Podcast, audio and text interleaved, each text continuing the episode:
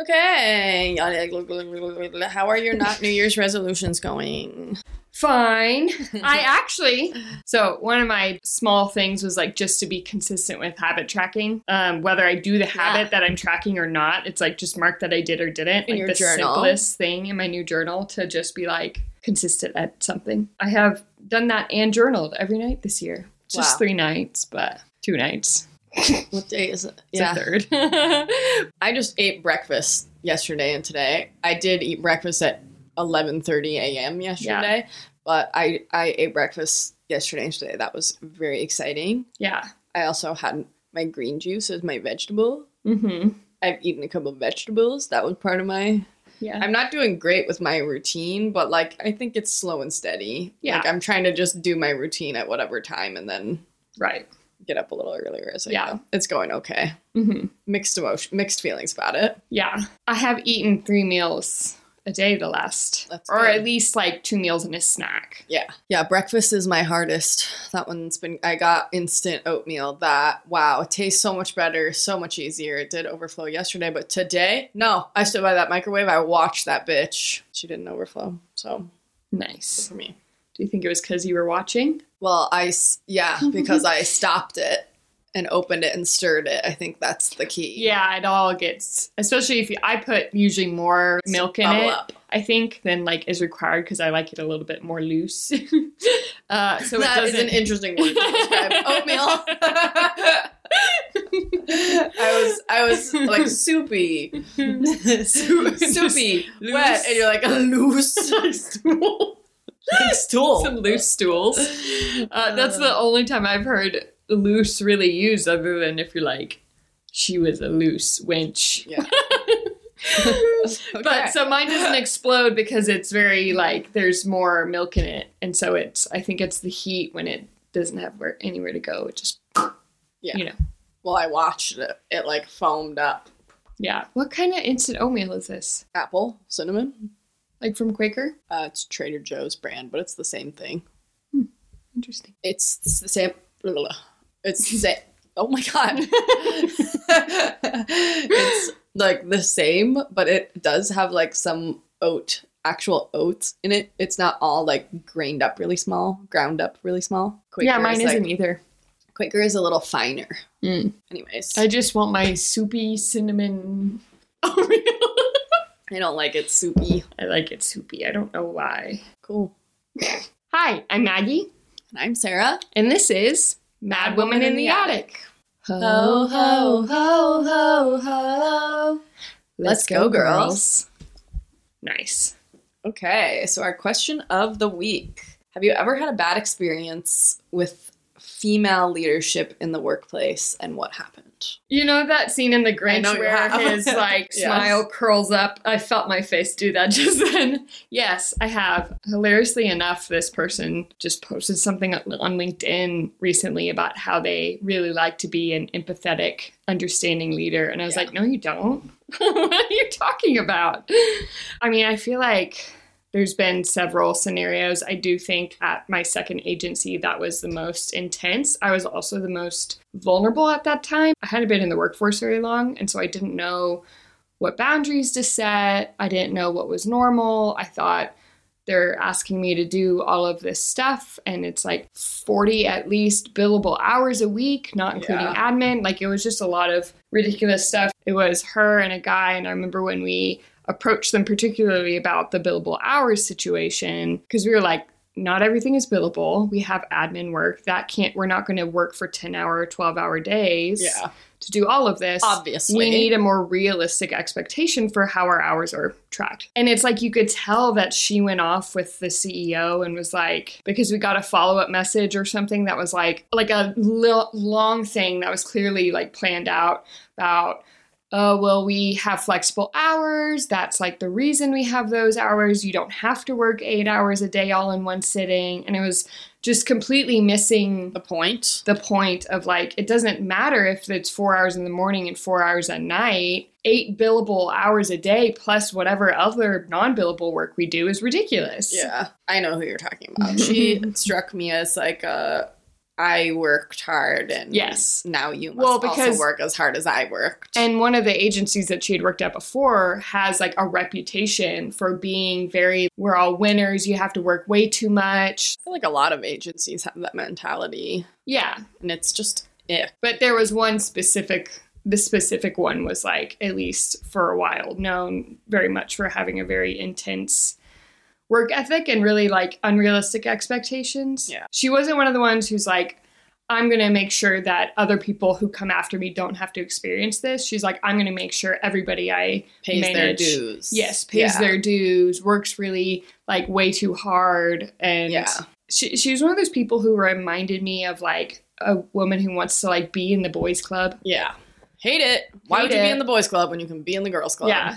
I think I and like most of the women I've worked with have been guilty of the like I paid paid my dues, you pay yours Mm-hmm. in moments. Yeah, Like I sure. feel like I I'm not typically that way, but there have been moments where I think because the generation below us pushes back so much on like certain things that were just very normal for us in work cu- culture.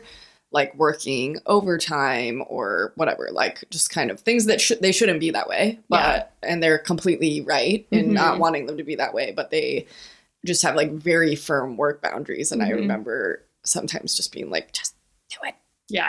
but that's not the way. Yeah. I also had a terrible experience with female leadership that you also already know about. But Mhm. I, yeah, my second agency that I worked for, which wasn't really an agency, if we're being honest, Mhm. they told me from the get go. I it was a job where I my first week at that job, I called my boss at my old job and asked for my job back. That's how bad it was. Wow. Immediately. I've never had that experience anywhere else where like I started and immediately knew it was a bad situation. Mhm. And I actually my old boss Mhm. was one of my first female managers. Mhm. And she actually gave me really good advice where she was like, listen, I can find a position for you, but if you can gain experience at this new position that you won't get going backwards, you should stick it out even if you don't like it. Mhm. And she was right, and I did get really good experience from that job. But the leadership there, it was like a all female, female leadership. Their whole thing was like, we are women. Everything in the office was pink. It's a you know bridal magazine, and they hire me. They wouldn't meet my salary expectations, but they said, "Oh, you know, we just have to like grow this arm of the company, and then you'll get your salary." It's always a lot. No, never did. It was like I walk in thinking there's a team already that they've brought me in to manage. There's no team. It was like two part time people who were also working on a bunch of other projects that weren't really like, it, it was like, why lie about a position Yeah. To get an overqualified person that's going to be unhappy in that role?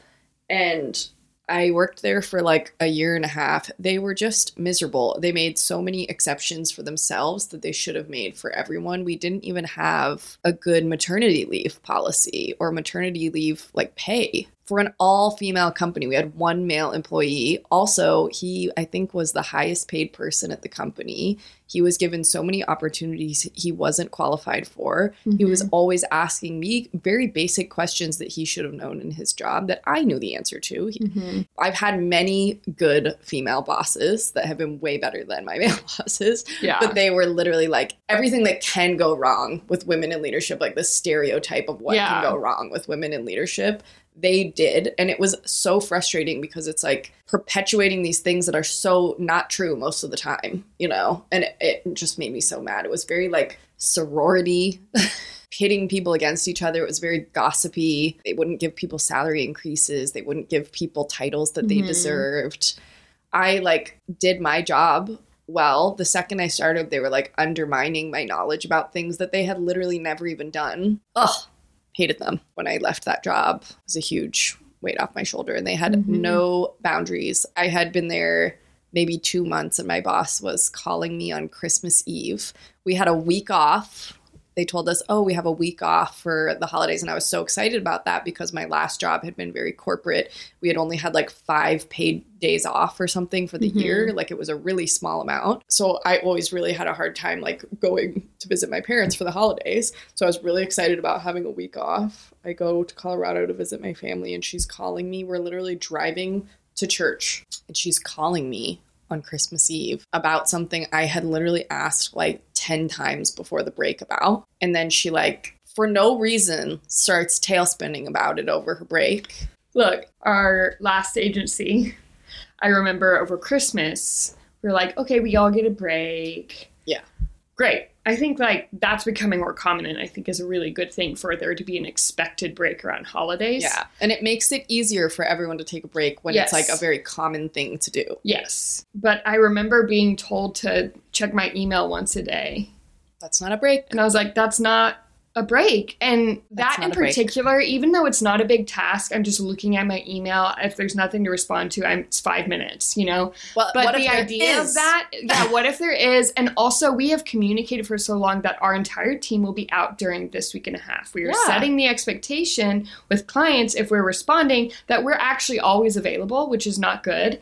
And like nobody's gonna die Yeah. because of content marketing. And most I of can see if you're in a PR closed. agency and it's like there's social going out or something like that, and it's like, oh gosh, something, you know, we gotta handle a Yeah. situation. Like, Or like certain industries where like Christmas right. or Thanksgiving or like that holiday season, like mm-hmm. e-commerce or something. Like Right. there's some industries where like that is your busy time and you shouldn't be taking off that right. week. In industries that aren't that, Yeah, where like a lot of your clients are closed that whole week. It's like nobody cares. No. Like there's like the toxic girl boss image that I think can be really confusing. At least in my experience, it was like it looked so beautiful and fun and Mhm. pink and great on the outside.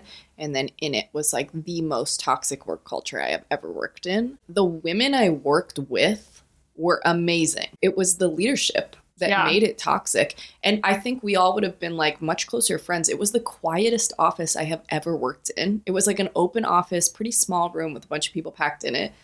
It was like no speaking. weird. I have never worked in a place like that.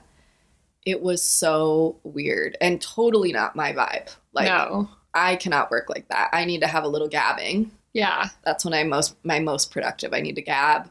We need to have a morning gossip session. We need to go for a walk over lunch. Like Yeah. if it got too loud, the owners would come out of their offices and like reprimand us. It reminds me of that cutscene at the beginning of Stardew Valley when it like pans across the Joja Cola and everybody's in their cubicle and you pass by one that's just a skeleton in the office Yes. seat, like they just died there. Yes. Just miserable. They had flexible hours where they would come in late in the morning, but like if someone else came in late and they happened to be there that day, Mhm. you would get in trouble. Yeah. coming in late. Super weird environment. I had to hire someone like my second week there who's one of my friends now. It was like an hourly part time position. Like she's newer to the workforce, Mhm. but she had experience. She was by far the most intelligent, capable person I interviewed. The number of times my boss called me into her office to be like, Do you think that we should fire her? And it was purely because she did not fit the image of the company, which was basically sorority. That I think is the downfall. And I think people are kind of starting to realize it. You've looked for like a good fit for the company, and it so often centers around a certain type of personality, a certain type of person. And I think it is especially hard for like introverts Mm-hmm.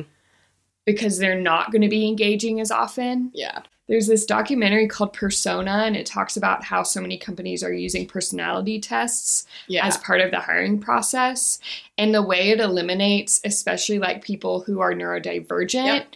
or Terrible. disabled like there's literally someone in i think new york or maybe another big city who runs classes for people who are trying to get jobs yeah. on how they can take these like personality the system. tests Yeah. Right, because it's like people who are maybe neurodivergent or just like think differently, aren't reading between the lines, aren't catching that, hey, this is a trick question Yeah. to see if you would do XYZ. It's like Mm-hmm. they literally have to train these people who are struggling to get jobs to answer these personality tests a certain way. And what does that do? Especially on creative teams, I think it creates a whole like we talked last too episode homogenous. two episodes ago about the echo chamber of creativity. Yeah. Your creativity is going to be stunted. It's automatically going to prioritize like a certain type of person too, Yeah. like probably white people. This came up at a It's recent awful. job of mine where we were talking. It was an internal promotion, and we were talking about several of the candidates. And one of the things that came up was I think this person would fit into our team better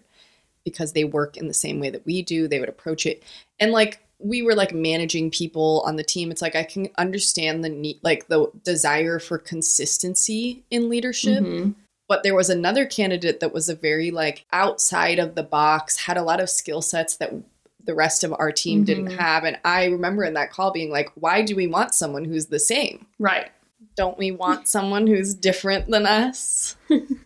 Feels weird. Like you have to act out where we were. Yeah, for the Um, audience, my my yeah. storage was full, and I just had to troubleshoot something on my phone. Yeah. and then we went back and watched the video so that I could clip in my figure out where audio we to were. finish my sentence. Yeah. Anyways, any additional thoughts on women in leadership? Just having people who are different than you, I think, is going to also add to your creativity. It'll, like you said, someone who's out of the box. It's they're going to challenge you, and I think Yeah. people don't want to be challenged, especially people in leadership. Mm-hmm. because those people may challenge their Yeah. opinions.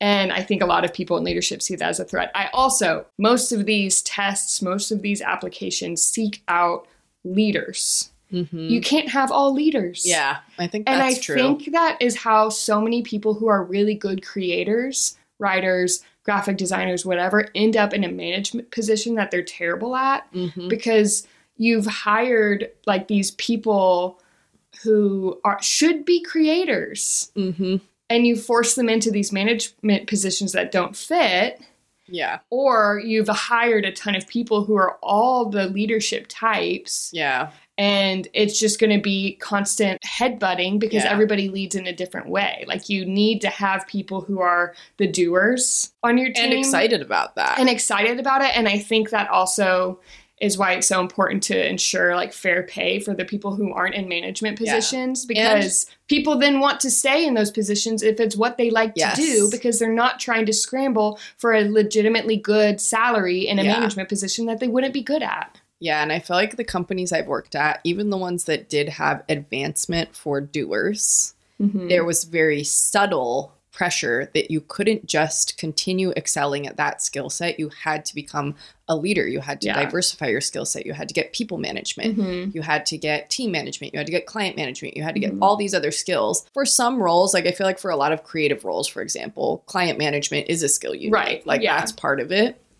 Like you'll be hard pressed to find a role where you can just be creating and you Mhm. don't have to interface with someone, Mhm. you know, but like there's like this weird messaging where it's like the job I do, the job that I'm good at, isn't valid unless I'm like moving into and everyone can't be a VP, everyone Yeah. can't be a director, everyone can't be like C suite. So Yeah. it's like where do the rest of the people go? Yeah. And I think it does make people butt heads. Like yeah people aren't good at healthy conflict at work where it's not like you're in a fight. It's like we have a different approach to this. Right. Let's talk about it. Yeah. And I think founders and CEOs in particular are guilty of not wanting to relinquish some of their quote unquote power Yeah. and control because they see it as a threat to their own position.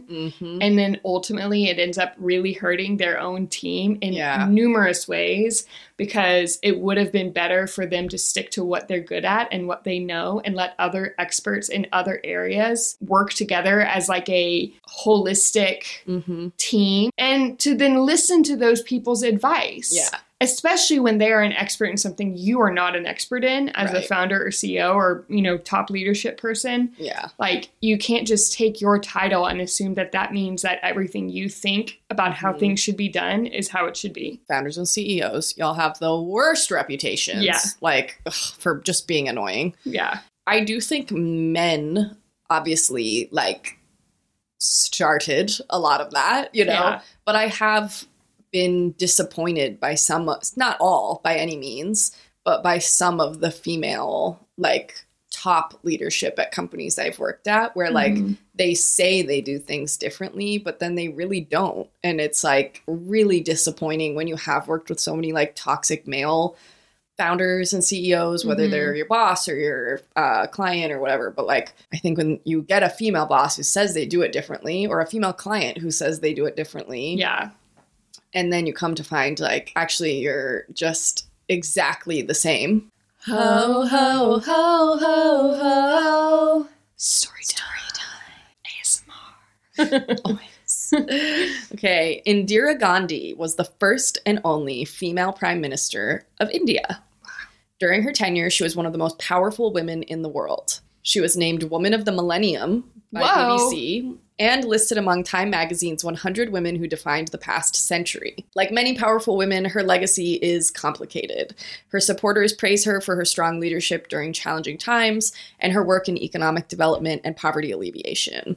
Her critics, however, cite controversies around her authoritarianism, suspension of democratic rights, and even forced sterilization. There's no denying that It's giving La Voisin. there's a lot of there's a lot of previous people we've done that she connects to. There's no denying that Indira Gandhi, who I admittedly have never had never heard of before prepping for this episode, mm-hmm. is one of the most important female leaders in history. She's arguably one of the most important political figures in history, despite the fact that she is entirely left out of Western cu- curriculum. yeah. So, was Indira Gandhi the savior of the poor and rural classes of India? Or was she a problematic Nepo baby who abused her power to eliminate anyone who opposed her policies? Let's get into it. C. mysterious, not so mysterious. Third option. Yes. and shout out to our friend Viraj who recommended this madwoman to us. Yeah. Thanks, Viraj. Thanks, Viraj. Love you. For our listeners, Viraj is our Most loyal listener. he's our most loyal listener. His thoughts every Wednesday. I love it. we get a group text from him like almost every Wednesday or sometimes Thursday if he's off his game Right. with like very heartfelt feedback on the episode. he, if you are follow us on social media, he also modeled our hats for yeah, our he was the star of He our, was the slow motion walker video. in the, in the Yeah. reels. which he had to get in character for that. Yeah. There's a longer version of that video of him leaning up against a wall for approximately a minute, getting into character. Centering himself. and it was specifically that video where they had like all of like the big villains from movies modeling in mm-hmm. like a high fashion show. Yeah. And he pulled it up, showed it to me, and then said, Hold on, I have to get into character. and that was the best take. Yeah. yes. Oh god. Anyways. Okay. So first, let's set the stage. Okay.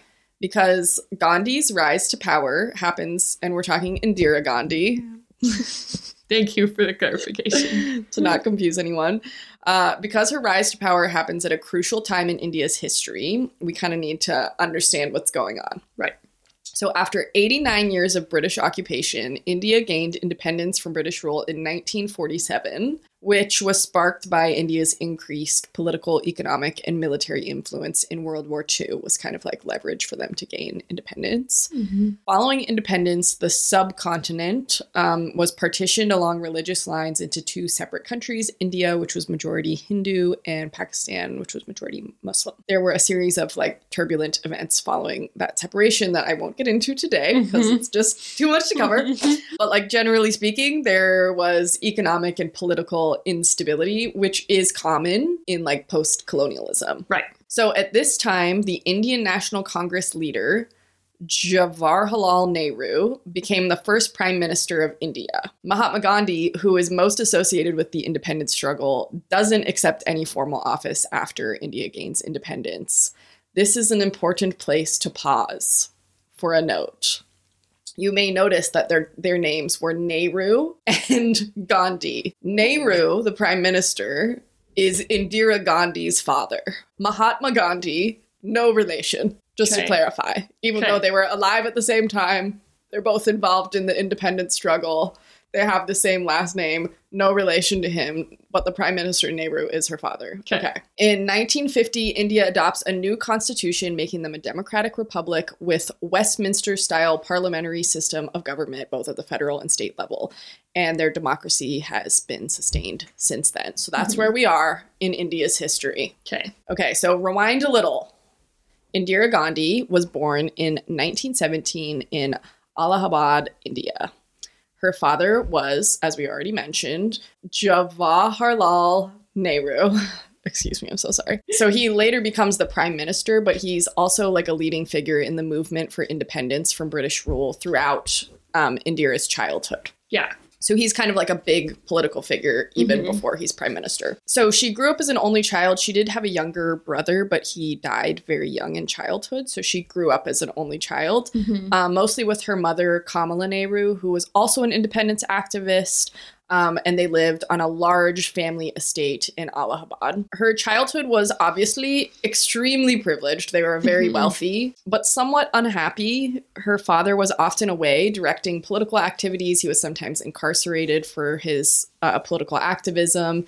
And she had limited contact with him, mostly like through letters as a child. And her mother was often like ill or bedridden and that was like her primary parent throughout her childhood. Mm. Indira had an extensive education in, in India because she was from a wealthy family. Mhm. Um, and then she later went to study at the University of Oxford. However, her education there was frequently interrupted by her own poor health and her mother's poor health. Mm. So Indira makes frequent trips to Switzerland for medical treatment. This is also where her mother was being treated for tuberculosis, uh, which she eventually dies of in 1936. So we see Indira like frequently leaving school to go to Switzerland for Mhm. medical treatment, both hers and to like help care for her Mhm. mother. She was even stranded in Switzerland during the start of World War II. So while she's in school, she goes to Switzerland. World War II starts. There's All conflict. She's stuck. She tries to get back into England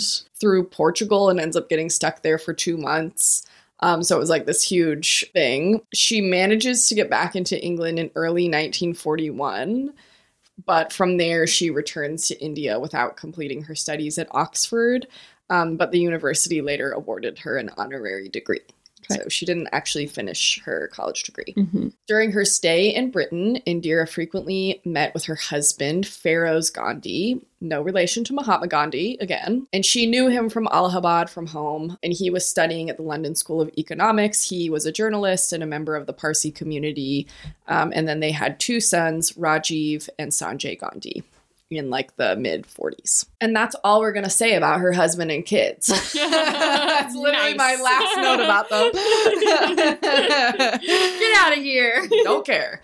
So on to her early career. Just a football punt. All right, punt those kids into the sun. I did read a little bit more about them. Maybe I do have one more note about one of her sons. We'll see. if he makes the cut. so, uh, Indira's early career was shaped by her association with the Indian National Congress, or the INC, in the 1930s, and her active involvement in the country's struggle for independence. So, obviously, she had a foot in the door. Her father is the prime minister. right. Also, like, apart from I see where the Nepo puppy- baby is coming in. yeah, and apart from like Gandhi, the other Gandhi, Mahatma, he was like one of the main figures of like Indian independence. Right. So he's like a huge name at the time. Mhm. So obviously she has a foot in the door. Her mom was also an activist, although I didn't find a lot about her. Interesting of you history to leave her out. Hmm. Um anyways, we won't get into that. In September 1942, Indira is actually arrested over her role in the Quit India movement, which was a mass movement, but also like a mass protest led by Mahatma Gandhi. Um, she was released from jail in April 1943, and I have a quote from her about her time in prison, which said, Mud entered our souls in the drabness of prison. When I came out, it was such a shock to see colors again. I thought I would go out of my mind. yeah.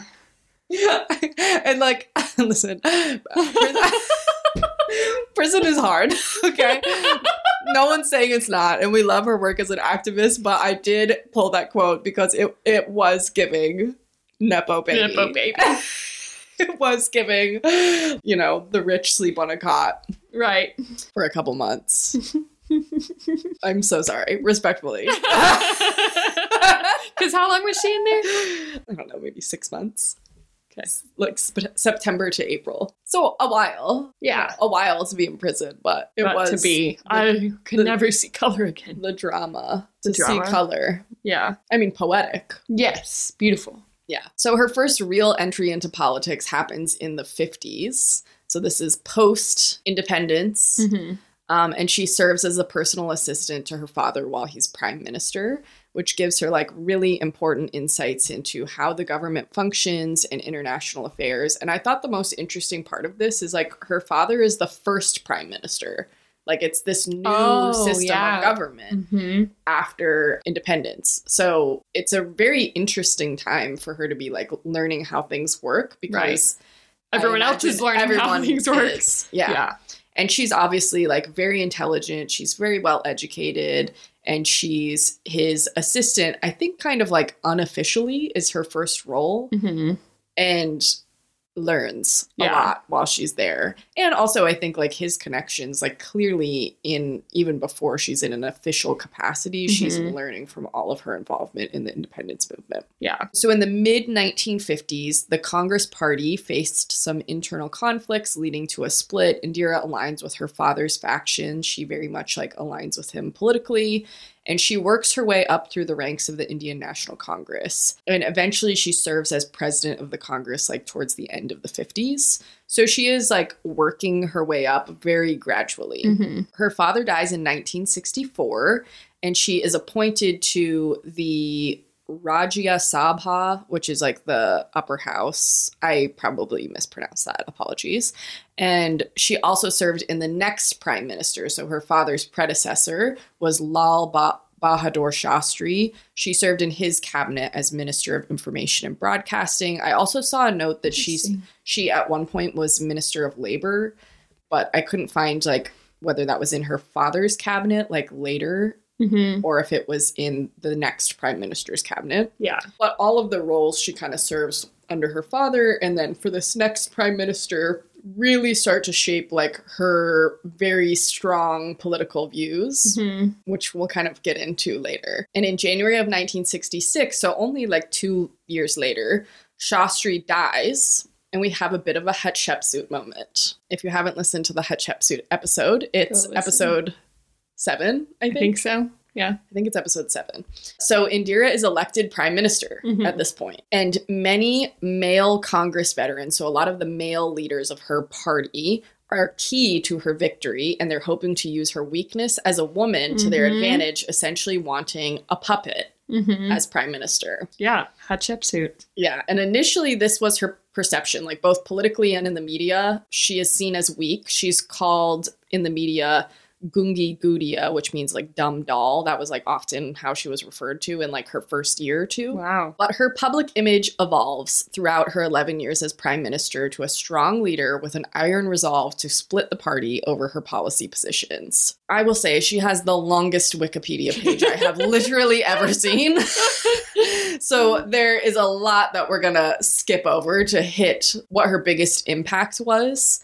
And I think what's really interesting about her is like she had a lot of really strong initiatives Mhm. and for the most part seems to be like looked back on very like fondly Mhm. but almost everything is sprinkled with a little controversy right. so we're going to get into that Mhm. so first i want to start with the good ish the good ish hmm okay so one of the things that she is most known for early on as prime minister so she's elected in 66 this was in 71. So, one of the Mhm. most significant successes of her tenure as prime minister was her leadership through the Bangladesh Liberation War in 1971. hmm India intervened in the conflict, leading to the creation of the independent nation of Bangladesh. So, in a letter to Nixon, she said, All unprejudiced persons objectively surveying the grim events in Bangladesh since March 25th have recognized the revolt of 75 million people, a people who are forced to the conclusion that neither their life nor their liberty, to say nothing of the possibility of the pursuit of happiness, was available to them. So she concluded that instead of taking in millions of refugees, um, India would be economically better off going to war against Pakistan. Hmm. And the decisive military victory over Pakistan not only contributed to regional stability, but also enhanced India's global standing. hmm So that was very important, and a lot of people respected her leadership, even though it was fairly early in her time as prime minister, and it was like a very difficult time, and a lot of people respected her leadership through that. Another key initiative of hers was the nationalization of banks in 1969. So this was slightly before the Bangladesh conflict. Um, the nationalization of 14 major commercial banks in 1969 was a bold move that aimed at reducing economic disparities and promoting social welfare. This policy was intended to bring banking services to rural areas, which was a huge focus of hers throughout her political career, um, and prioritize the needs of the poor. It is often credited with laying the foundation for inclusive economic growth. However, there was it was like a controversial move. I read that she announced the nationalization of banks without even consulting the the finance minister at the time. So like within her own party and within her cabinet, there was like some questions around it.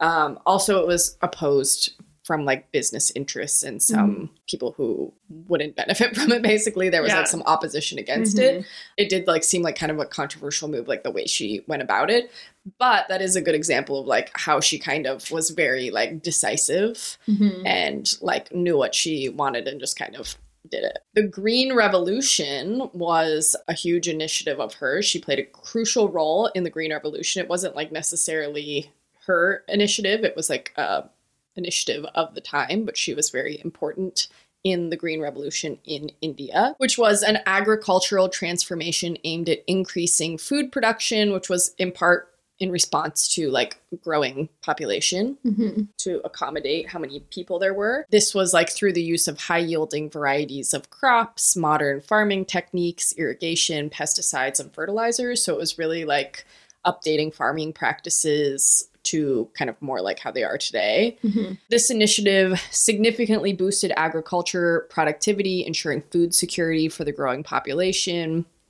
Major milestones of the Green Revolution were the development of high yielding varieties of wheat and rust resistant strains of wheat were like very important in India. Mm. However, since then, environmentalists have kind of like analyzed the Green Revolution and the practices that came out of it and many environmentalists say that it caused greater environmental, financial, and sociological problems like droughts, rural indebtedness, and even farmer suicide. Wow. Reports have shown soil deterioration from the use of chemicals, which has led to the collapse of agriculture systems in many regions of the country and negatively affected the farmers' um, food and water supply. So, since then, like in more recent history, there's been criticism, but at the time it was not just happening in India, it was like widely well received and it mm-hmm. did benefit a lot of like the rural communities at the time. Another noteworthy kind of part of her leadership was a nuclear test in 1974, which was codenamed Smiling Buddha. Hmm. So, under her leadership, India conducted the first successful nuclear test. While this move was controversial and faced international criticism, mm-hmm. it did establish India as a nuclear armed state and demonstrated the country's technological capabilities. So, like, in that sense, it was positive. Yeah, like a take us seriously mm-hmm. thing. Yeah. She also pursued policies to strengthen India's industrial base, focusing on public sector enterprises, uh, the establishment of like steel plants, heavy industries, and infrastructure projects aimed at reducing dependence on foreign imports and fostering self reliance. A variety of initiatives that like were right. generally really positive for mm-hmm. India as a whole. Poverty alleviation was one of India's biggest impacts and is often what she's remembered for today. So we already talked about the nationalization of banks and the Green Revolution initiatives. Those were kind of part of poverty alleviation and part mm-hmm. of her like overall campaign and image of being concerned with the poor. Right. And just like poverty as like a national issue in mm-hmm. India. One of the most prominent initiatives, other than those two, of her poverty alleviation programs was the Garibi Hatao campaign launched during the 1971 election. Uh, so, this was part of her reelection. Mm-hmm. This campaign focused on addressing poverty through a combination of economic and social policies. So, it's kind of like a bucket campaign. And her vision was to uplift the poor and provide them with better opportunities for economic advancement. Um, she also implemented land reforms. That was a huge part of her work to address agrarian inequalities and empower landless and marginalized sections of society, providing a means for livelihood for those who were economically disadvantaged. She launched various rural development programs to improve infrastructure, healthcare, and education in rural areas. The idea was to create a more equitable equitable distribution of resources and opportunities with a focus on reducing urban rural divide. She implemented employment generation programs to create job opportunities for the poor. Initiatives like the National Rural Employment Program or NREP aimed at providing employment in rural rural areas. I'm going to struggle to say rural. I hate that. Yeah, I hate that word. Uh, helping to alleviate poverty by enhancing income levels. To address hunger and malnutrition, the government, under her leadership, worked on strengthening the public distribution system, or PDS, and other food security measures. This included the distribution of food grains at subsidized rates to the economically weaker sections of society. And she introduced various social welfare programs to provide support to vulnerable groups, including women and children. Uh, these programs encompass healthcare, education, and nutrition, aiming to improve the overall well being of the population. And these efforts are really what earned her the nickname Mother Indira, which is kind of like similar to like Mother Teresa, I guess. Mm-hmm. And it was a play on Mother India because her name oh, yeah. is similar to India. And just like the work she did for the poor, she obviously like had a huge focus on rural communities and like that really was a good one connecting the divide. so that was like her best work. There was some controversy even in her good work where there was like pushback on certain things or like maybe the progress we've made since people like look back on it a little differently than it was received at the time. Um, but she did do a lot of work for the poor. She had a huge impact on India. Especially like I think one thing that's cool to consider is that she was really only like the third leader since Indian independence. So like the ground she covered, I think, is pretty right. impressive. Yeah. Now we can get into like her most controversial. oh boy, I'm so excited. Stuff, and it does get a little rough. Oh no. so, one of the most controversial periods of her leadership was she declared a state of emergency in 1975. It lasted from June 1975 to March 1977 and was marked by the suspension of civil liberties, the curtailment of democratic freedoms, and the suppression of political opposition. During the emergency, it's it's kind of like referred to as the emergency now. There were several key actions that were, I would say, questionable at best. there we go. So, first, she suppressed her opposition um, by arresting opposition leaders suspending elections and detaining political activists without proper legal procedures. So this happened over the course of years. It was quite extensive. Oopsie. um, yeah, she imposed strict censorship on the media, severely limiting the freedom of the press. Uh, publications were censored or sometimes shut down entirely.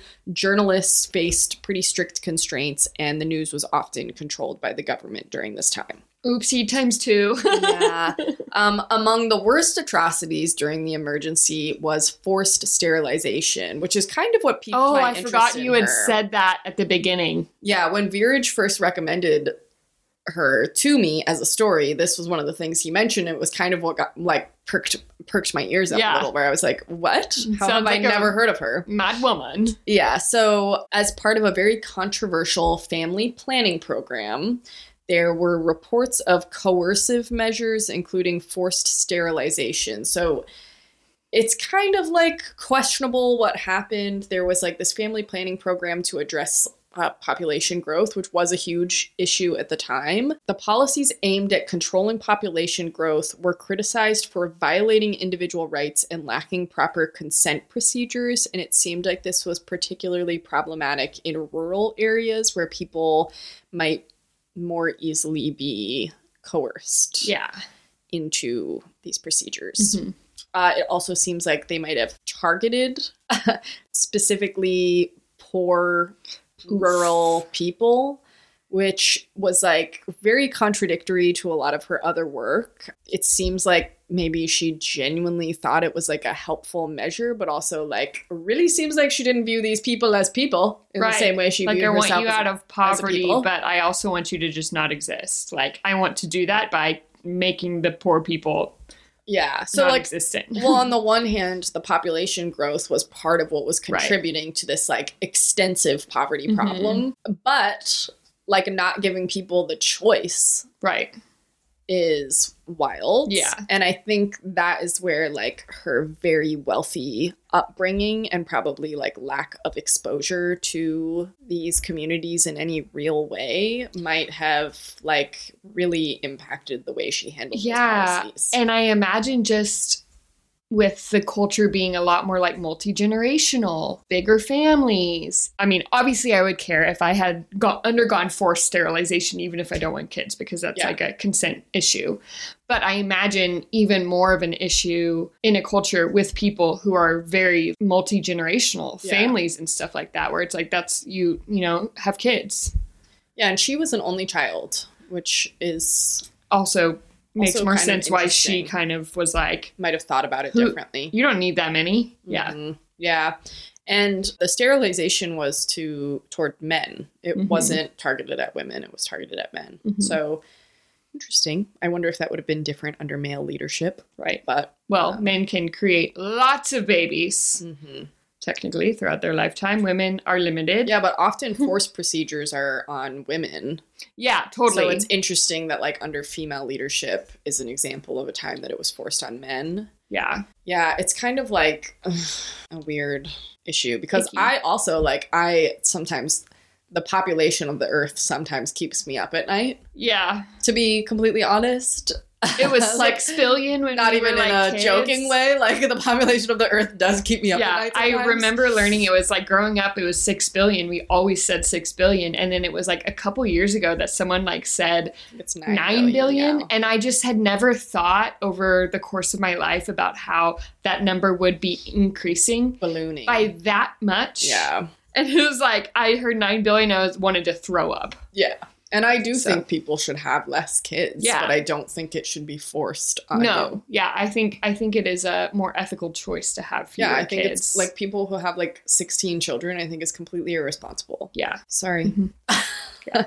but I wouldn't take that right away from them. right. Okay, so that was one of the more questionable. The emergency also led to the suspension of several fundamental rights, including the right to freedom of speech and expression, the right to assemble peacefully, and the right to move freely throughout the country. The government's Oof. actions were criticized for authoritarianism and the erosion of democratic values. Hmm. So it was a brief period of time. It's like a, a state of emergency. Like it, it kind of is like a pause on the rules. Yeah, I feel like like home quarantine stuff like that. Like Mhm. we Yeah. gotta stop, yeah, or like in a crisis. shut down. Anytime there's been like a state of emergency, like in Mhm. my lifetime, it does kind of like suspend the the normal like rules of government right? and sometimes like the rules of society. hmm But what was most interesting is that I I didn't really find like there was like reasons she cited for the state of emergency, but I didn't really find why. like Mhm. what justified it. Yeah, So that was very interesting because it was like a very like unstable time. right. It didn't seem like there was like a catalyst of Right. like something happened and it That like pushed them officially into a state of an emer- yeah. state of emergency. So that Hmm, was interesting. confusing to me. Yeah. So, thousands of people, including political activists, journalists, and members of the opposition, were arrested during the emergency. The government used the Maintenance of Internal Security Act to detain individuals without trial. The emergency officially ended on March 21st, 1977, when Indira called for fresh elections. The Janata Party, a coalition of opposition parties, won a decisive victory in the elections held later that year, leading to the formation of a new government with Morarji Desai as the prime minister. That was she got ousted. yeah, people were not happy with Fair. that time. Yeah. Okay. And then one of the other v- pretty bad, pretty bad was Operation Blue Star in 1984. I so feel like anything with operation in front of it is probably militaristic. Yeah. so so she was reelected though. So uh, which I didn't write this down and I should have, but she was beat in the 1977 or 78 election, but she was re-elected afterwards. interesting. And that's when Operation Blue Star happens in 1984. So she's prime minister again in the 80s. Her decision to order Operation Blue Star, which was a military operation to remove Sikh militants from the Golden Temple in Amritsar, proved highly controversial, and we will quickly find out why. So, in the 1980s, there was a rise in Sikh militancy with demands for an independent Sikh state called Khalistan. Mhm. The Golden Temple, uh, the holiest site of Sikhism, became a focal point for these activities, with armed militants using it as a base. The operation was carried out in June 1984 and resulted in significant casualties and damage to the temple, which was a sacred site, Mhm. leading to widespread protests and anger, particularly among the Sikh community, obviously. Right. And one of the reasons it was so like confusing Mhm. and felt more atrocious was that the operation was conducted from June 1st to June 8th, 1984, which was during a Sikh festival when the Golden Temple complex was crowded with pilgrims, which led to way more civilian casualties Oh, because so many people were caught in the crossfire. And it's not, it wasn't really said like whether that was intentional or not. Mhm. But like, why would you have that operation during a festival? Right. Like, okay, there's these militant people that are at that temple. Even if it wasn't a festival, there's always going to be civilians there. Yeah. The goal would should be to reduce civilian casualties. Yeah, it didn't. It, uh, to re, I mean, I wasn't familiar with this before I read about it right. yesterday and today. So I will not claim to be an expert in any way, shape, or form. Yeah. However, like when I was reading about it, it just seemed like it seemed like okay, their their justification of it is okay, we're not going to allow this like militant religious faction right. in part to protect the civilians of that religion. Right. Mhm. Okay, so why would you go about it in this there. way? Yeah. why would you then kill a ton of civilians? I couldn't even find like there is no official number of deaths. It's like a Mhm. very wide variety, but it was crowded at the time. Even f- like if you don't take into account the casualties, Mhm. the Sikhs just to destroy like one of the most sacred spaces. Right. That alone is Mhm. like. Yeah. so not well received. Mm-hmm. And also, there was a prominent Sikh leader who was leading this like movement for the independent Sikh state, and he Hmm. was killed during the operation, and that was also not well received. Mm. So, the aftermath of Operation Blue Star resulted in widespread outrage among the Sikhs worldwide and ultimately Yeah. resulted in Indira's death. All right. So she was assassinated by two of her Sikh bodyguards. So following the operation, she had two bodyguards that were Sikh. Their names were Satwant Singh and Beant Singh, B E A N T. I don't know how that's pronounced. And she was killed by them at her residence in New Delhi on October 31st, 1984. So very much like a vengeance I assassination. part of me is like, did she really think she was so right in those actions that her Sikh bodyguards wouldn't Mm. be a danger to her? I- don't know. Like, it's weird to think that she would have even, like, if I had just done something that horrific to Yeah. I would automatically be like, uh, well, maybe my bodyguards who are like of the same religion or people might not be the best options for bodyguards. So it's Yeah. weird that she didn't like replace them or Yeah, and within so it seemed like the like militant kind of group. I don't know if that was like received well Mhm. by all Sikhs at the time, right. but it did seem like the shift to an independent state was widely supported by Sikhs. And I would guess, my guess, which is only slightly educated, is that she understood the implications of that kind of attack Yeah. and that it wasn't going to be received as just against these militant Mhm. Sikhs, but that it would be really seen as like an attack against this independence, Yeah. which is just mind blowing considering she was such an important part of Indian independence. Right. I felt like in reading about this that she fumbled the bag Yeah. on that one. And To put it lightly. um, following her assassination, there was like widespread chaos and violence in parts of Delhi and other cities, and Sikhs were targeted in anti Sikh riots, Mm. resulting in horrific acts of violence, arson, and looting. Many Sikhs were killed, and others faced displacement and suffering. So it kind of reminded me of like the recent events that we are living through now, where like conflict in one part of the world can really instigate violence everywhere, Yeah. especially when you're talking about a group that there is a lot of prejudice against. Mhm. So I think that was like a very important piece of this conflict that this is a particularly a religion where there is a lot of prejudice against Sikhs Mhm. already. Yeah. And so, following this type of conflict where there's a lot of opinions, there's a lot of very strong feelings about it, and like the results were very bad. And so, Mhm. you can understand why her bodyguards would feel so passionately, Right. like passionately about it enough to assassinate her. And it wasn't Mhm. said like whether it was like they were hired or they were, you know, part of like a bigger Right, plan or just something. were outside her office one day, kind of talking about, like, "Do you think that was or good?" if it was No. more like rage and it was more personal. Yeah. Yeah. So I don't know the answer to that, but so Oof. very complicated. And her son took over as prime minister and implemented another state of emergency, which my uh, this is more a question than a thought. like I thought it was interesting that they are a democratic republic and that three of the first four prime ministers were related. yeah, it feels very like monarchy. Yeah, like I thought that was really after getting odd. independence from monarchy. I thought that was really odd. So there is nepotism Right. in politics. Obviously, we see that Mhm. everywhere.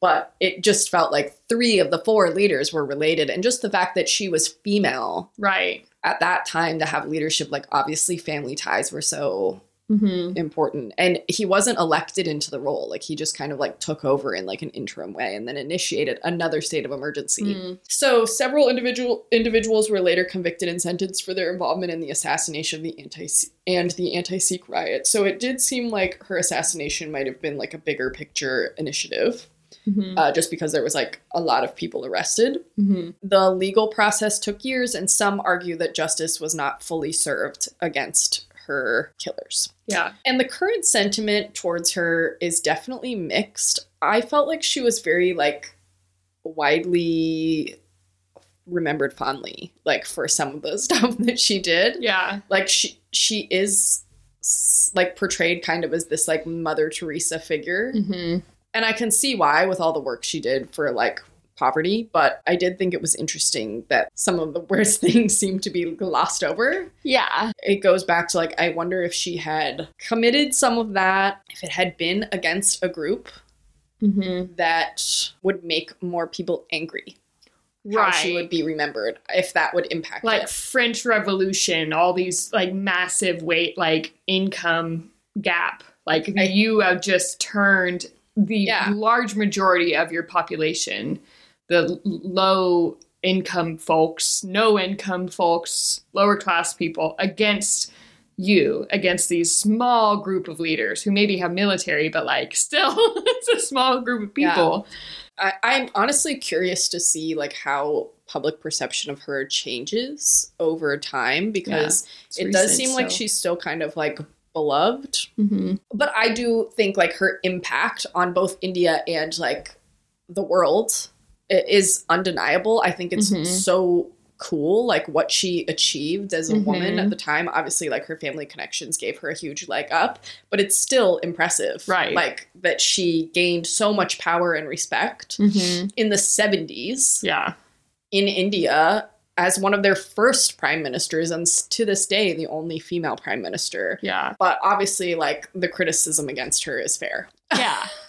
Yeah. like even just how like the green revolution is kind of like being criticized now with what we know about like its long-term impact mm-hmm. i think there's just like a lot of nuance to her Yeah, public image gray area. but even like one of the things i thought was really impressive was like her her public perception from when she was first elected she was really seen as like a joke Yeah. Interesting. and how she changed that over her career to be almost like feared, like a man, like a Yeah. strong, powerful man of that time would have been. yeah. So I thought that was cool, and I, I even though I don't agree with some of her actions, like I do think her very like decisive forward way of leadership is Mhm. something that like women weren't really doing at the time. Yeah. So that's Indira Gandhi. Cool. It's always interesting. I know logically that someone could like really care about a certain cause in a very morally right and just way and then do something bad in another area. Yeah. But it's interesting to see it because I feel like we get such one sided views of most politicians, especially female politicians. Yeah. And so it's interesting to hear like all of the things that she did on both sides of that morality spectrum. Yeah. I feel like she kind of has this public perception that is similar to a Mother Teresa Mhm. type. The fact that she's called Mother Indira. Mm-hmm. Do female leaders have to be maternal in order to be loved? I think it helps for Yeah. sure Like her initiatives of caring for the poor and yeah, caring for women and children. yeah, we've talked a lot about how women with masculine qualities traditionally, Mm-hmm. like assertiveness, is labeled as aggression, etc. And if you have this kind of more maternal Yeah. nature approach, then I feel like people can much more easily, as I mean, seen here, overlook some of the things that probably would make most female leaders hated. hated. Yeah. Yeah. Yeah, I thought so too. And I, I think that there was clearly like a mix of qualities about her, Mhm. like even her association with Mahatma Gandhi, Mhm. who was seen as so peaceful and forward thinking and like so beloved and crucial to Indian independence, and that her father was associated with that, that she was associated with that. However, she was not poor. Yeah. And I feel like that was important because Mhm. like she was advocating for the poor, but she wasn't Right. herself poor. Yeah. So it's like, oh, how good of her. Right. Where I feel like when you get into a lot of politicians that we see today, like like AOC yeah. came from a very normal background. hmm She is fighting for her her own battle. Yeah. You know what I mean? Yes. Like And, I think that's why it's so rare for them to actually, because I feel like most of the time, those people don't make it out of these grassroots organizations and local elections. Yeah.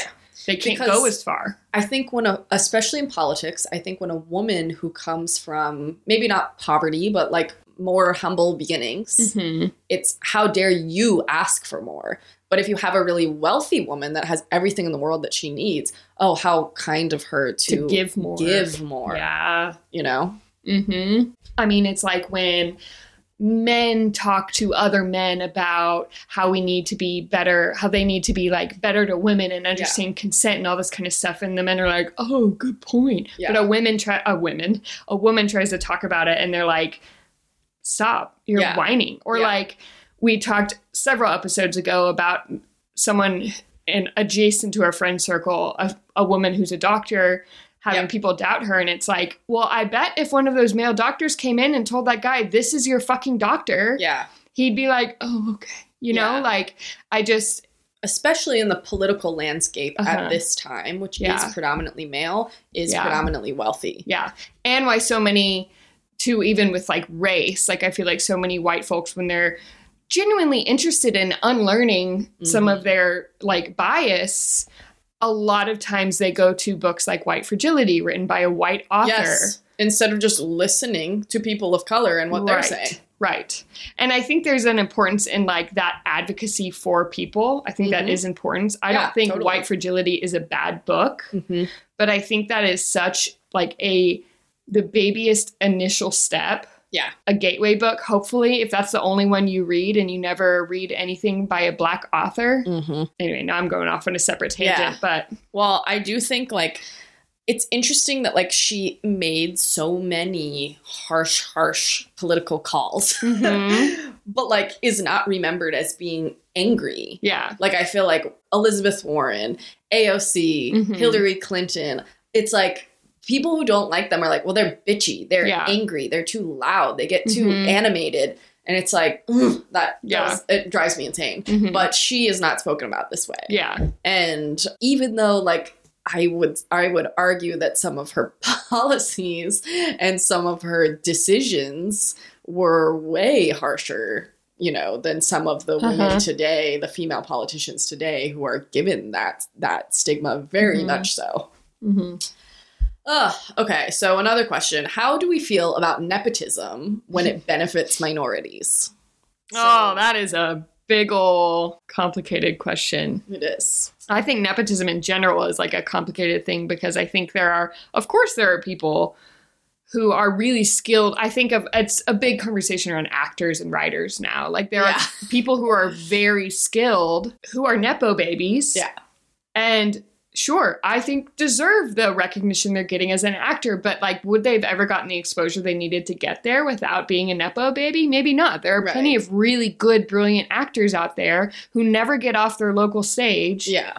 because it just it takes like luck and Yeah. connections honestly Yeah. to be born into the right family. So and more than that, I think like having, I think even just like in any industry, in any field, it's the connections, but it's Mhm. also like the exposure. Like Yeah. when you think about like how influential your family and like your Mhm. parents' friends and the community gr- you grew Mhm. up in, like Yeah. how influential that is on your interests, Mhm. like the electives you take in school, the Yeah. degree you choose in college, what college you go to, what Mhm. neighborhood you live in. Like we live in a really artsy neighborhood. yeah. If you go tw- 20 minutes north of us, you're not going to find that. Yeah. It's what you're exposed to as a child is so important. So I Mhm. think like nepotism is really confusing because it's like, of course, it uh, disadvantages people or Mhm. advantages specifically people Yeah. but it like doesn't really you know if you don't have that family connection you're disadvantaged right out the gate Yeah.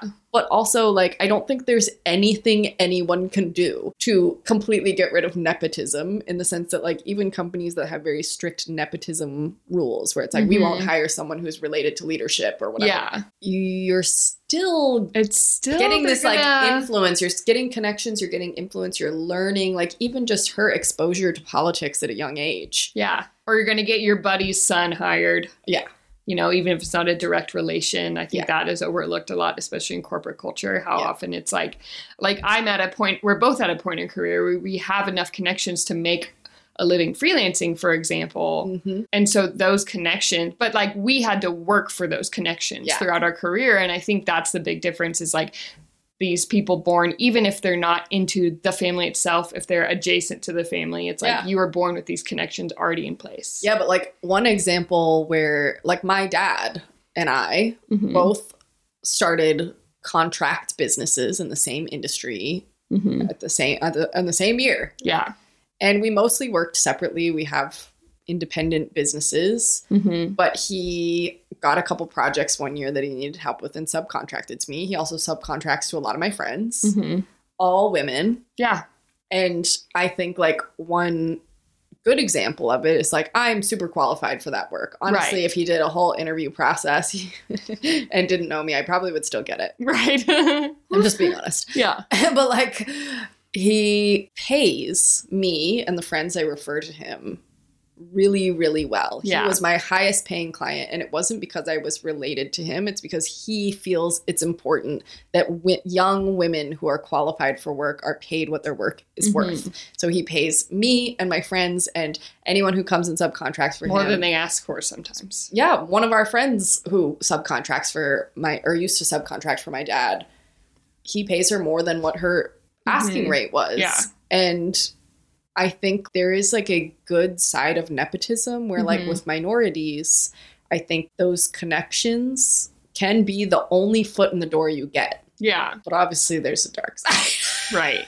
Yeah. to it where I think often it just perpetuates the success of the same groups. Right. I think there's an obligation as, and I think even we count, like, you know, born into middle class. Like, I think we're born white. Like, I Yeah. think there's an obligation or a responsibility Mm-hmm. for people in that position to make sure that they are using that to to spread that those connections out across different kinds of people.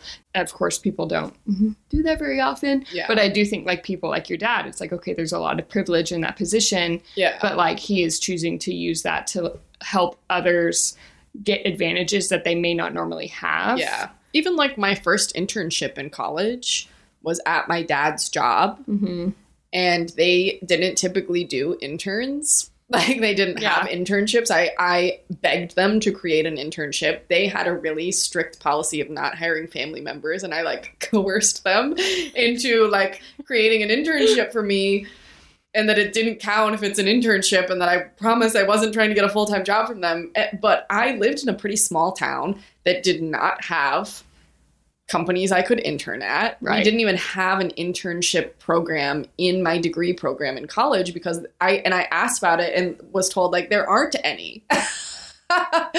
and they're telling me, "Oh, apply for this internship in New York City and I'd have to pay to live in New York City for a summer." And I was like, "I can't afford to live in New York City for a summer." No, And- especially when internships pay so poorly or not at Oh, all. Oh, they were unpaid. All of them Yeah. were unpaid at the time. And it was like, oh, find temporary housing. And I'm like, what? Like, who can do that? Not me. The I can't do that.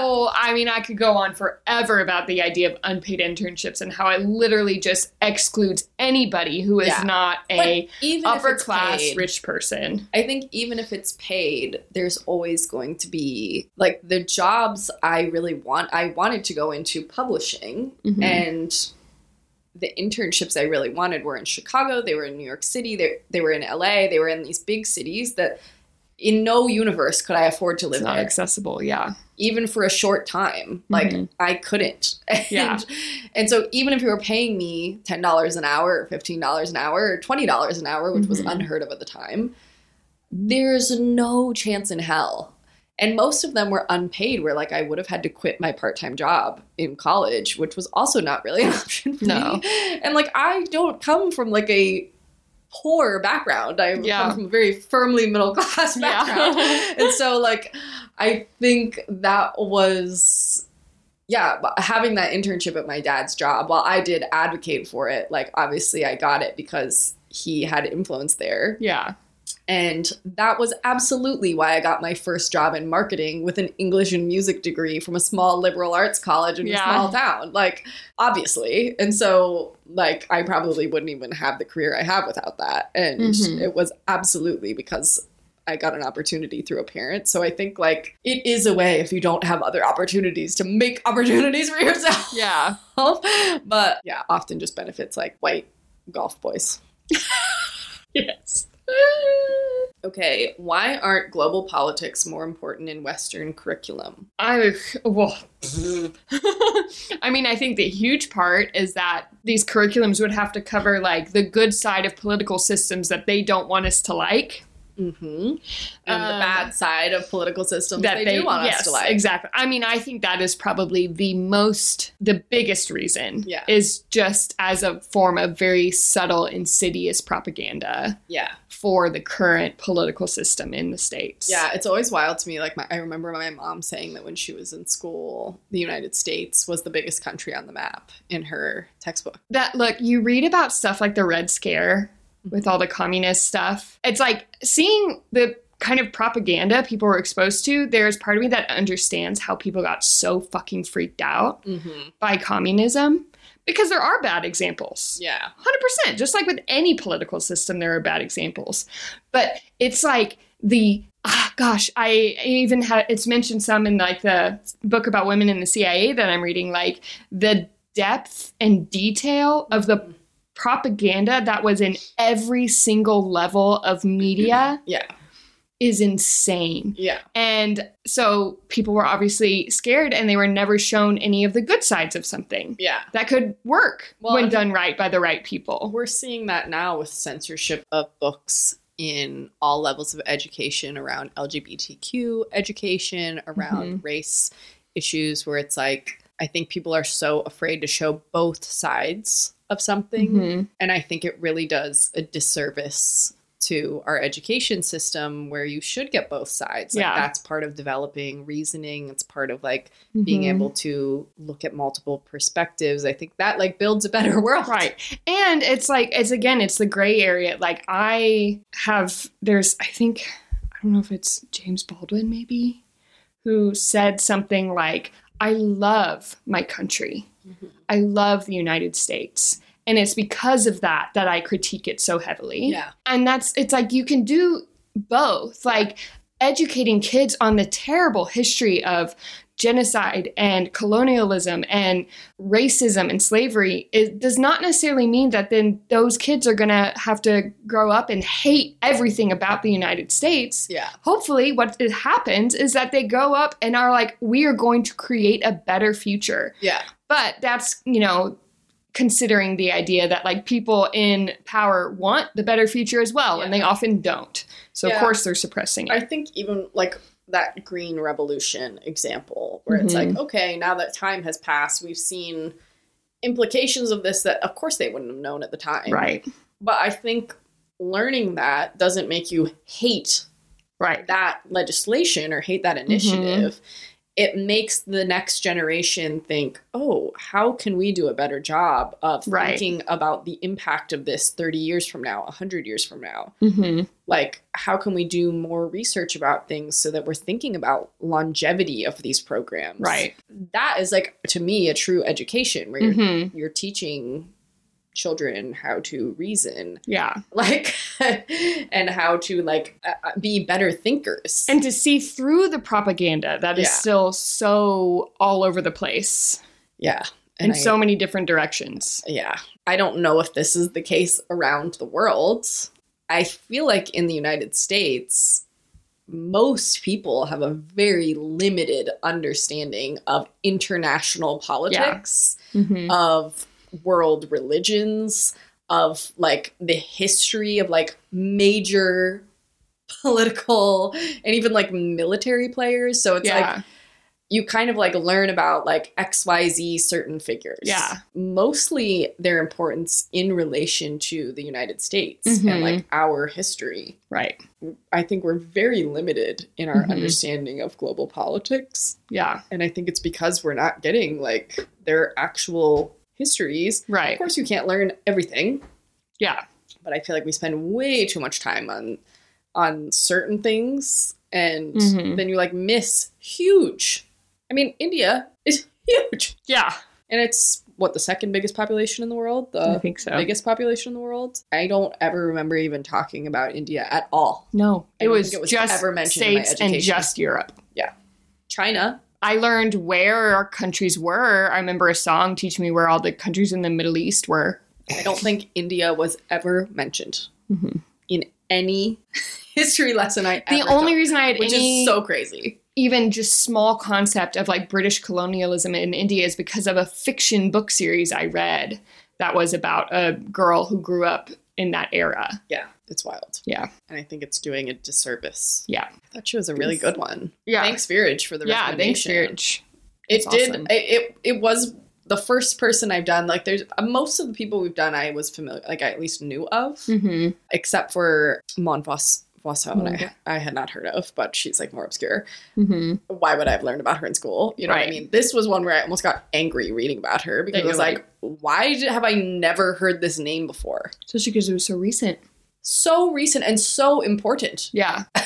I just, it's just like, I, and I'm, the things I had to Google while doing this research, where it's like, I've never heard of this. Huge, very important Yeah. conflicts, very important political ramifications worldwide. Yeah, it's not a global example, but my dad talked about how when he found out about the Tulsa Race Massacre, he grew up in Tulsa. Yeah. He went to public high school in Tulsa, and Yeah, he didn't know about wild. this until later and was like, What? Oklahoma loves to censor their education. They do. Yeah, but I remember him taking us like to the spot where it happened to tell us about it, and he, you know, he said like, "This is where all this happened," and I did not learn about it in school. Yeah. You know, Hannah and I didn't live there, but he thought it was important for us to know about it. Yeah, and I feel like when we were in grade school, that was literally when they were shifting the conversation around like Native Americans. Yeah.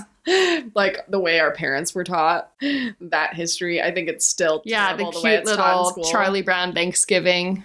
But I- feel like when we were in grade school, it was like just starting to shift, and even the way we were taught is insane. The Charlie Brown Thanksgiving special, there is one black child in their group, hmm and they all come over for Thanksgiving.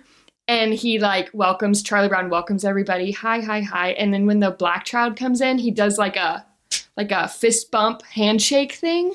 And then Hannah, my, Hannah and I noticed it last time we watched it, but then it's like at the Thanksgiving table, the black child is the only one sitting on the other side of the table. What? and it's like an attempt to be inclusive but also like you that you did it wrong like so That's- even stuff like that that's just a small like you don't even i wouldn't have even thought about that as a child but it's like this subliminal messaging and bias that's just being built in even to our like children's entertainment Oh yeah, I have watched several like 90s early 2000s shows Mhm. and it is always astounding Yeah. how they write like the one black character, the one Asian character in the Mhm. show and it's like Yeah, right. And it means that even like I don't remember my parents teaching me any sort of bias. Like, because there are plenty of people out there who do. They're like telling their kids, like, blah, blah, blah, whatever, sexist, racist, whatever. And I don't remember my parents ever saying, I don't, I can't remember a single time when I was a child of my parents saying something that I'm like, oh, that was bad. yeah. But there was still this media that I consumed around me that even if it's like you have parents who are, you know, even at kids now who have parents that are very actively like anti racist, anti sexist, Yeah. it's still they're still going to at some point be hit with these messages. Yeah. I also feel like exposure is very important. Where It's Mhm. like even if you have parents that are, uh, you know, whatever, doing the work. Yeah, if you're going to an all-white school, yeah, which I did. white, other than like two people, like every community you're a part of is Mhm. all one thing, all one Mhm. religion, all one ethnicity. What message are you really getting? right? You, may know? not be overtly racist as care. an adult, but you're going to be committing you. microaggressions for sure Yeah. because you're not aware. It doesn't really matter what they're telling you because your whole life is a Mhm. reflection of only your experience. yeah. Okay, let's play Unhinged Unhinged. Okay. Unhinge, unhinge. Pew, pew, pew, pew. You haven't been on the dating apps very Not much really, lately. no. Yeah. I've been dating a lot. It's been a focus of mine Yeah, you're doing great. in the last couple of months. I do feel like I'm kind of finding my footing with dating. Yeah. Uh, it's a little time consuming. 50% of the reason I don't try. I'm a little tired. I want to like- sit on the couch and play my video games. Thanks. yeah, I feel like I've gone on a lot of first dates. yeah. a handful of second dates just since like before Christmas. Yeah. Maybe I shouldn't say this on a podcast because all of the men that I'm going on dates with, they're like, I'm going to listen to the podcast. And I'm like, ooh, ooh, okay. but I like went on a couple first dates before Christmas and then I Mhm. also like matched with people that seemed like, oh, this is someone I would want to go on a date with Right. it was like, oh yeah, my parents are going to be in town, you know, until whatever date. It was like that day came and it was like, hey, when are you free? like, oh my God. Or I texted you from the gym parking lot. It was like, what's today? Thursday. It was like a Wednesday hit and I'm getting You had literally said dates. in the gym, I think I got to drop one. This one hasn't respo- hasn't asked me out again. So I think texted it'll me while I be him. in the parking lot, I got a text like, he just asked me out. I was like, damn. Ugh. But lot. it is, it's hard because it's like, I think there's a benefit to like dating multiple people at once. It forces you to kind of take things slow with everyone. Right. because I just don't have the time to like see you multiple times a week. Mm-hmm. So I think that's helpful to kind Yeah. of like have time in between dates. I also think it kind of like takes the focus and the pressure off of one person. Yes. But the hard part is like even people I don't like come like immediately connect with on a first date, I think like a second date is usually helpful where you're like you know each other a little better, you're a little more comfortable, you might not be as nervous, especially someone who like might be shy or like get really nervous for a first date, which I think is completely understandable. I think like a second date can be a good indication of like, okay, is this actually someone I want to spend Right. time with? So I'm Yeah. like a huge like I'll go on a second date with most people Mhm. unless they're like a huge walking red flag that I just really didn't like them Right. just to like get to know them a little Mhm. better. But who has time for that? Not me, obviously. Not me. Ah, Anyways, I have seen a couple of red flags on Hinge lately that I wrote down. Okay. The first is I have something on my profile about like I am I'm a funny girl. Anyone who listens to this podcast knows that I'm a funny girl. I like to laugh, I like to joke. I'm a silly goose. I want a, a partner or someone I'm dating. I want them to also have a good sense of humor. I say something about that on my dating profile. The number of men who like take that and open with a joke, like a knock knock joke type of joke, I'm like immediate ick. I will literally immediately unmatch someone if they open with a joke. Just relax. Do less. Just say, hey, how was your day? Great opener. Don't hit me with a joke. Especially if you're not going to provide the punchline. A lot of them will do a, a question joke where they'll just ask the question and they want me to respond. And I'm like, first of all, how do I respond to that? The response is like, I don't know what. Hate that. I'm never going to send that to someone. Second of all, I don't have the information up front of whether you're actually funny. I don't know if it's actually a good joke. You know what I mean? Yeah. So that is unfortunate. Don't do that. I I do think occasionally people will have jokes on their profile that I think are funny, Mhm. uh, but don't open with a joke. It's ick. I just had someone recently. You know, people will use dating profiles while they're traveling. hmm Put on your profile. If you're in town and you're trying to get laid on a vacation, put it in your profile. Don't waste my fucking time. Yeah. I had a brief conversation with a person, and then he's like, Do you have time on Friday? I'm flying back home to Boston on Saturday. And I'm like, What the fu- Why would I want to hang out with a person I'm never going to see again? Bye. Don't talk to me. Put it in your profile. That way I can make an educated decision before I match with you. yeah. Ugh. I'm already too busy. Don't waste my fucking time. Yeah. And then the worst red flag of all, man keeps match he keeps liking my profile and it says on his profile the prompt is I'm convinced that and his response is all girls are the same. I'm sorry. Then be gay. Because why are you trying to date women when when you're saying that? Also, yeah, we're all awesome. We contain multitudes. We contain multitudes. Shut the fuck up. That guy, every time he comes up on my profile, I want to match him just to degrade him at this point. I won't, but yeah. ugh.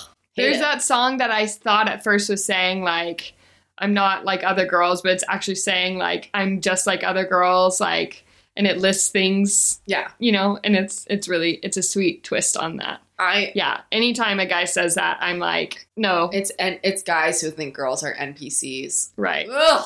Yeah.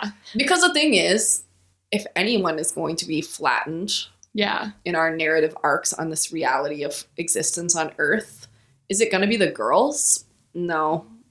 We're so interesting. We're so beautiful. We're so fun. We have so many hobbies. Yeah. We are so great. You know who's boring? Men. I hate to say it. Is there social conditioning that led to that? Yeah. Yes. It's not your fault entirely, but like you are definitely more boring. Yeah. We are going to exclude the gays and theys because they are amazing. right. But like the straight men, they're boring. You are the most boring faction of society. Like, and like that's okay. yeah. You have strengths, pheromones, for example. you can open jars sometimes.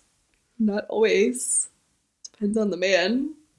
Sometimes you're really big and that's fascinating to look at. but like for the most part, when we talk to you, lackluster. right. Not all, but many. Mm-hmm. Many. many are lackluster. So um take that off your profile. you dumb, dumb, dumb dummy. Yeah.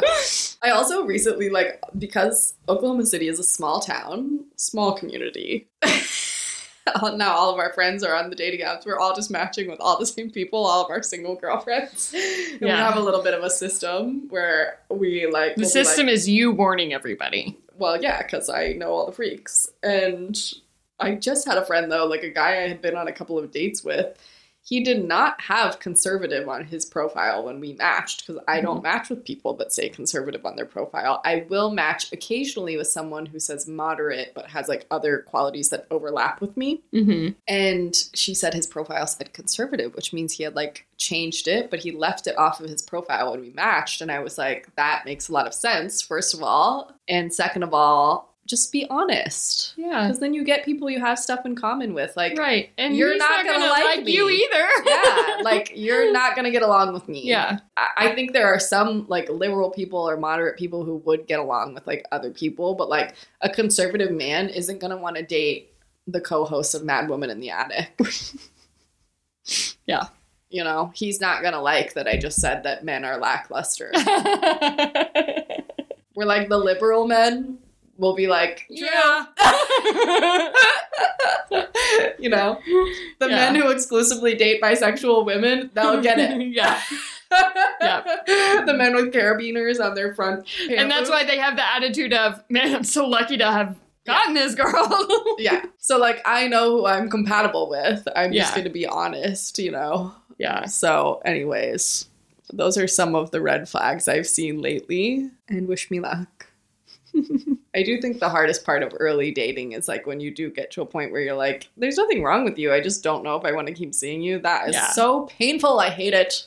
Yeah. And you know it's coming. Like when you go on a couple of first dates at once, you're like, well, obviously I can't continue to date this Right. many people. Like someone's going to get to a stage where I'm going to have to be like, mm, uh, so Yeah. long, soldier.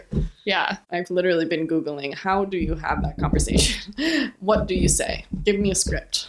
And do I have to call them? Because I don't want to. I do think there's certain people where you have to say it to their face. There's other people you can just text. Yeah. But I have learned the hard way that sometimes it doesn't matter what you say, they don't get it. We won't name names. and girls just never give a man your address. Never. No. You can be married to him. I don't want him to know where you live. I'm sorry. Ugh, what else? Anything else going on that we should mention? I am so distracted by watching this to make sure that it doesn't end now. That so I just feel like I zoned out the last 10 minutes. You didn't, and also I have told you about my dating escapades every moment of every day the last like month. I've heard it all. So you're bored. You're bored of me. Fair No. enough. Sometimes I get bored of me. That's called depression. Sorry, that was dark. I apologize. You can Right. find us on Patreon at patreon.com slash madwoman in the attic Pod. pod. You can find us on Instagram at top and you can find us on Instagram and TikTok at madwoman in the attic dot pod and you can find us on our website at madwomanintheattic dot Dot com com. where you can send us emails and messages. That's all, folks. Ho, ho, ho, ho, ho. Bye. Love ya. Holy shit. My iPhone storage. What the fuck? There is so much space. Do we need beers? That would be a good transition to be like, okay, hold on. Sorry for another. My storage was full again. And now we have beer. I'm gonna put you into the sun with Indira Gandhi's husband. Oh my god, Luna, I'm gonna point you into the sun. Alright, here we go. We popped beers because you have got to be fucking kidding me. It's Okay, well, now I'm covered in beer. my pants are wet. I confirmed that there's storage, but I swear. Oh my god, my glasses are wet. my glasses are covered in beer. We're gonna be here for 40 years later. it's because we said this They're is gonna be a short one. What the heck? Oh no. Why did this stop? No first. I swear to God. We're gonna make it. This episode is cursed. it is. Our audio just randomly stopped recording. It has never done that ever. It's there. The audio is there, but it's not playing. This is when we call it a day. This cursed. This one's gonna be terrible for you.